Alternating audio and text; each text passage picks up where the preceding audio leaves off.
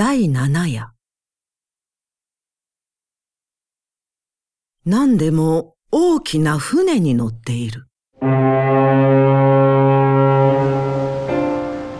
この船が毎日毎夜少しの絶え間なく黒い煙を吐いて波を切って進んでゆく凄まじい音である。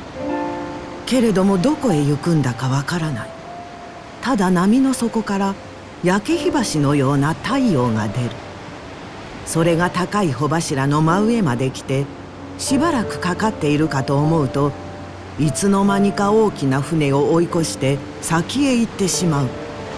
そうしてしまいには焼け火橋のようにじゅっと行ってまた波の底に沈んでゆく。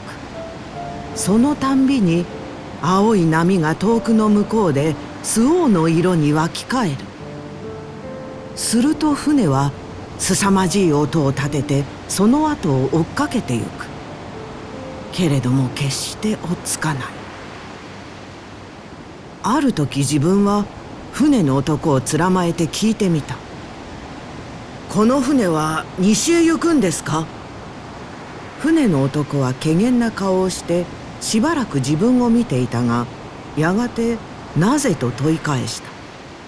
落ちてゆく日を追っかけるようだから。船の男はカラカラと笑った。そうして向こうの方へ行ってしまった。